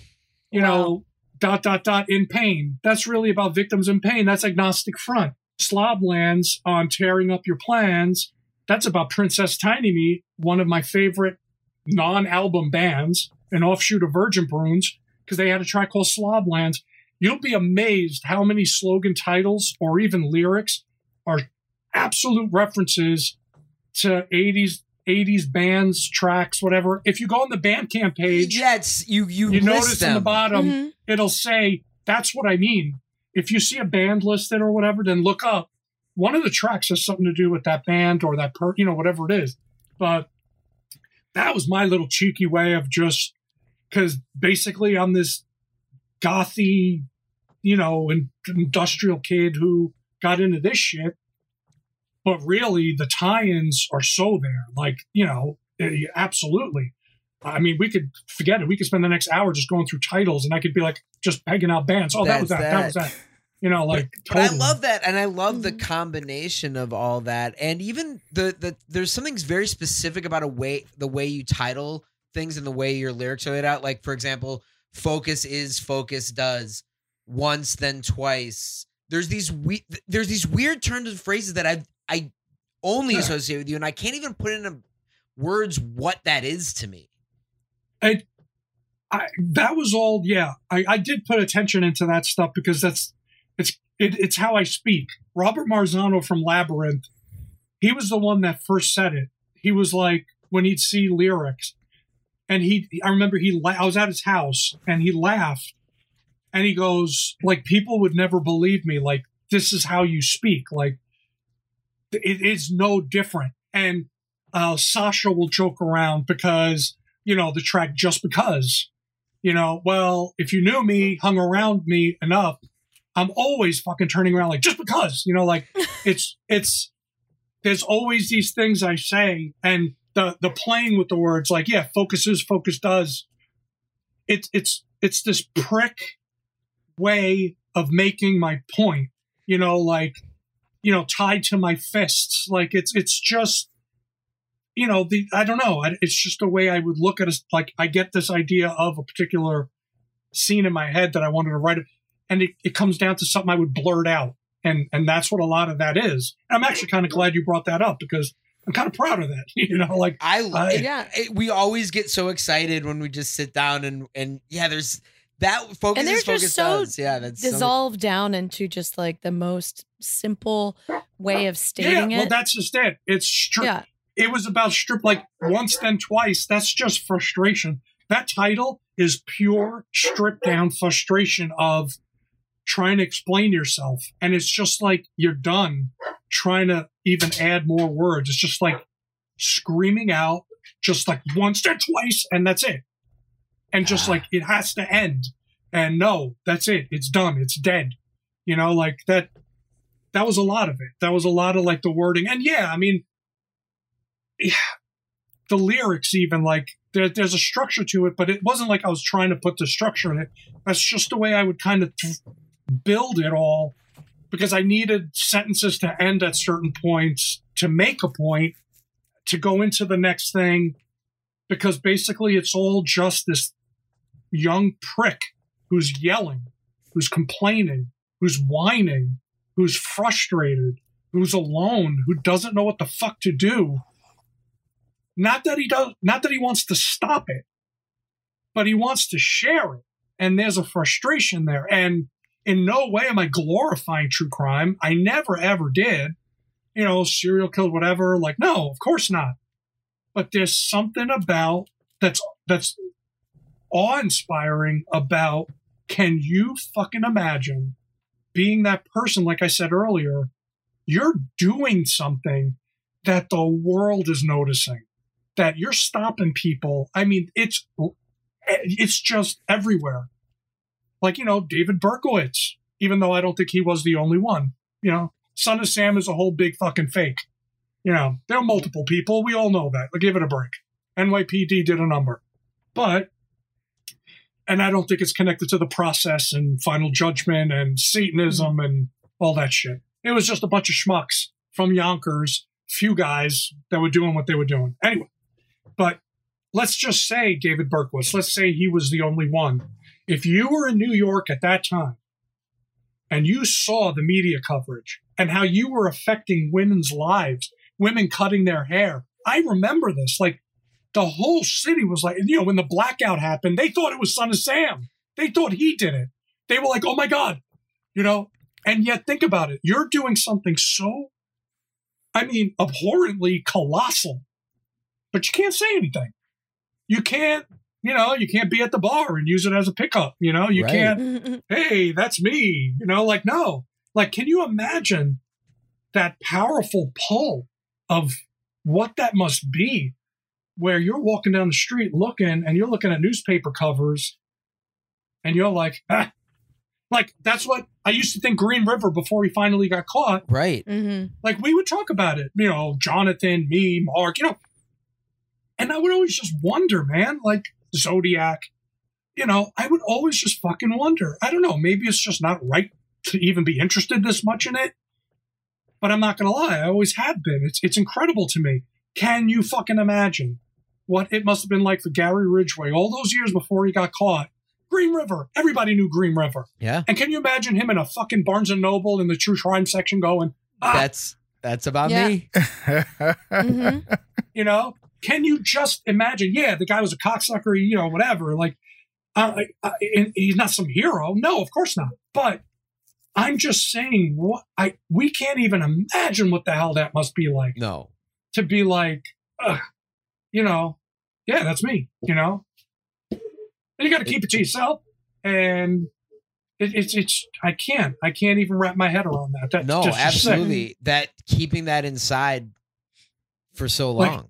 everyone's thinking about you. Everyone's like altering their lives because of you. Like, and you're just walking around, just like, Somebody says, You know. "What'd you do last night?" And you're like, I Yeah. know, "Nothing." but Yeah. I'm not telling you. right. exactly. hey, I was home. I was drinking a beer, watching the game, Watch and the game. meanwhile, meanwhile, you have the newspaper right in front of you, and you're just, yeah, I was home Yeah. watching the game, you know, whatever, blah blah blah. you know? It's just a, a, a- you know, I mean, many a time people have, and I'm sure you guys got it too. This unnatural interest in this stuff. Oh, yeah, yeah. you know, I'm not gonna lie. Yeah, you know, it's fucked up, but come on, man. You know, like it is what it is. It's unbelievable. You know, it's almost Yeah, a I- universal interest now. It's it's life and death, and the the explosion of true crime in Yeah. recent history is how many podcasts, how many documentaries, mm, how Right. many reenactments, how many Oh. TV shows. But now, but now it's acceptable because you got these middle class white women who are fucking taking up the cause, and now it's respectable. Yeah. But you know, some ugly thug from Brooklyn when he would sing about it. I'm just like a monster because it's like, what the fuck is wrong with you? You know, like no offense to the woman that did that podcast, uh, Patton Oswalt's wife, but nah, I'm sorry, man. You know, nah, you know, uh, I'm not down with that. we still think of the old days when it was it was scuzzier to be into it, and even Yeah. when Yeah. we first got into it, it, it, it being young and being in high school, you're like for for me it was, and I think for you as well was Helter Skelter Helter Skelter. was the Whoa, first book, same- and then you Yeah. find Yeah, that and you're like, thing. I'm in. Like Yeah. I am I'm Mhm. in. And then and yeah, of course in high school, oh God, you're reading that again, or you're reading the Green River book, or you're reading and it's like, right. yeah, hell yeah. Yeah. I'm still doing it. Of course. My Yeah. dad always read them, so it was it was that and books about Vietnam. It was so normal to me to have true crime books around the house. Oh, for me, like you said, Helter Skelter, The Family, you know, those are like, you know, ooh. and then of course you always had those bad little paperbacks, the worst serial killers in history, and it was like right. little Yes. little bios on like a Mhm. hundred serial killers, and you're just like, whoa, you know, like Well, I'm sure we all have that yellow uh, encyclopedia, the serial killer Yeah. encyclopedia Yeah. paperback. Of course, of course. You know, and now it's all about because you know now it's it's considered respectable because the NPR fucking crowd, you know, they got into all this shit, but it's under the guise of trying to make it right, Right, right, right. You're Trying- trying to Oh, understand. sure. Yeah, yeah, Yeah. yeah. trying to find the person who did it, or if the person was already caught, trying to like give the victim their voice. Oh fuck Yeah. you, man! You're Yeah. just doing this for yourself. You're Yep. interested in it. You don't want to. You don't want to admit it, and now you're trying to sugarcoat it. You know, no, I'm not buying it. You know, Hell you're the no. same asshole going into the true crime section as me. You know, And- exactly. Yeah, you you're It- attracted to extremes. You want to see Right. how far some people took it and want to know why Right. they did that. And these Just are, like and these are the and these are the same people that'll turn around and point at a hip hop track and be like, "Oh my god, that's so disgusting! It's so misogynist, or it's so this, or it's so that." And it's like, "Oh come on, man! You know, you're over there reading the latest fucking true crime or listening to Mhm. the latest true crime podcast. You're getting off on that stuff. Like, give me a break. You, You know, should go, like it's, you- it's she should go pick up that chick should go pick up 44 the ultimate evil lathe on self abuse and then she'll really no. oh, you know what? Maybe that's it. I miss I miss some moneymakers. I should have hung out in true crime sections in bookstores. Oh my Hey. god. yeah there you go Hey, there's conventions Hey. now. Yeah, you yeah, need to go, you go. there. Yeah. there you go I see you have an interest in this. yeah Might I interest you? And bring out a CD. I, I remember like my first tour, 2004. We went to Powell's in Portland, and the true crime section was uh like dollar books. Like no one, no one, No. you know, it was discard, cast off, whatever used books. And I think I walked out of there with like 20 books to throw in the back Oh, of the I'm car on that sure. tour. 'Cause I'm just like, what is this wonderland of it? oh my god, that was Mark and I. Every time we'd walk into those used bookstores and we'd find them all cheap, hard, old first press hardcovers, whatever, four ninety five, three ninety five. I mean, nine hundred ninety nine people out of a thousand would be like, "What the fuck?" And me and him, I mean, like little schoolgirl, ask him, giggling. I mean, I Yes. mean, giggling, just like you know, running out of there with our little stash of like whatever we found. You know, like it was just pure joy. That must have been Yeah. fun shopping Yeah. with Mark too, because if he already had some awesome thing, he would see it and know it and tell you to buy it. Yeah. Oh, yeah, absolutely. Yeah, you Yeah. gotta shop with somebody who already has a It's the collection. Otherwise, it's rough. Yeah, never go record shopping with someone who's collecting at the same time at Yeah. the same level. Yeah, that's not good. It's happened to me a lot. That's Yeah. that's me and the Conleys. Well, it's, it, It's- some some disappeared yes. from my Discogs cart. Oh, yeah, I just got this. Oh, damn it. While we're chatting, somebody is on the phone buying shit. Yeah. Like, oh, you don't have that? Fuck. Man, well, John, if you don't mind, we we could just move in with you. Actually, talk for the really next have six no hours, end. so- uh, I of could use the help So, with the dogs, so we- man. I oh, really we would love love dogs. that. Uh, yes, yes, Friend listeners, we've dogs. gotten a chance to see a bunch of great dogs uh, throughout this video, throughout this interview, Mhm. and we would be more than happy to come and and take care of your dogs. We're just gonna move Hey in. man, you guys head east. You're more than welcome to come here, hang out. We, We will. put in a great big pool in the back. Come during Hey. the Oh, summer. yeah. hey, there's Yeah. You're gonna talk- read your notes? Yeah, you're yeah, that Yeah. is definitely going to happen. But as we always make a point to point out to all listeners, you gotta go to Slogans Bandcamp. Hell we have, yeah. we've we've talked about it a lot, and I know when we did our episode on slaughter tapes, I wrote you about it. and You said, "Oh, so that's why Yeah. all of a sudden I'm getting all these breed apart uh, Yeah, grabs." suddenly out of nowhere, I'm just like people are emailing me. You know, like uh, I was like, "What the fuck is like why Yep. that one? I don't get it." Yep. That's It- great. Yeah. it- absolutely, I was like, "Oh, okay." Yeah, Uh, yeah. So any anytime Thank you we for that. absolutely, you know, yes. we've been like I said, great. the you know, you you were saying a lot of in the past few years, a lot of people have been hitting you up, and I really do think not only is the availability of all of it on Bandcamp so people can really hear everything, but I really think the the last record was something special, and I think Thanks. it hit a lot of Mhm. people in in a really it just came out at the right time and i think it hit people right and i know for us tara and i we just eh, we we speak in it a lot of times we will Yeah. I, especially the i deserve Yeah. Oh, That is yeah, yeah. something that at least once a week we'll have an interaction with someone and we're just yep I they deserve just. Yeah. deserve don't they they just deserve Oh yeah, yeah. Eh, that that's my favorite release. I mean, I think I think one of you asked me that earlier and I didn't really answer, but easily my favorite release because of what's said in it. And also the which was great because I got, you know, the reissue of Glory of Murder came out. Mhm. And I always thought that was an underrated tape because I had a lot of releases coming out at that time. And sadly, that got buried a little bit because like Fair Game, Chronicles Serum, like everything kind of came out.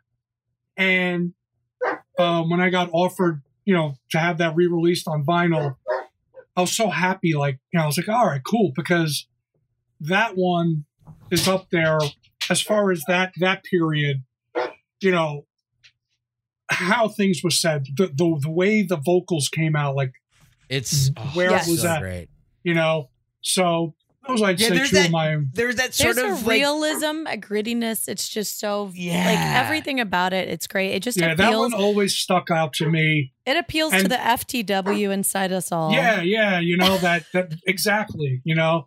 And and on that by the way, uh The Horrors in the Museum, yeah that title's based off of a rudimentary Peni song, The Horrors in the Museum. there you go so there People you go ask me cuz that's a title that really sticks out. People have asked me a lot like what the hell does that mean? They're trying to read into this like hardcore cuz the the you know, the horrors in the museum. yeah What on earth does that mean? And I would just be like, sorry, man, nothing behind it. It's just rudimentary Peni. I love that band, you know, like Nick Blinko all the way, you know. And they'd be like, oh, I'm like, yeah, no story behind that one. Yeah. Amazing. Yeah. Well, thank you so much for taking time Ah, to do this. thank This you. Yeah, no problem. Thank you. Thank huge you. for us. This is awesome. This is really great. Getting to talk. Keep talk. in touch, man. Definitely Keep in keep in touch. touch. Oh Yeah, yeah. yeah. Oh yeah. And like we said, everybody go to Slogans Bandcamp. We'll have a link up for it. Grab everything. He's always putting up when he gets his copies. There's shirts. They might all be sold out actually, the shirts right now, but I think shirt, but I'll do some other stuff. just keep there's- go to the band camp. Just keep an eye out. Always. All right, man. But, well, thank you uh, so much. Yeah, hope hopefully we uh, you know, we won't just all blow up You've been listening to Noise Extra. Noise Extra is brought to you by Chondritic Sound, a home to noise artists for over 17 years, by Verdant Weapons, maker of quality contact microphones and noise devices, and by our Patreon supporters. You can find our Patreon at patreon.com slash noiseextra, and your support really helps. You can find us on Instagram at Noise Extra, on the web at noiseextra.com, one E in those, and on Twitter at Noise Extra, with three A's at the end. Thank you for listening to us and to Noise.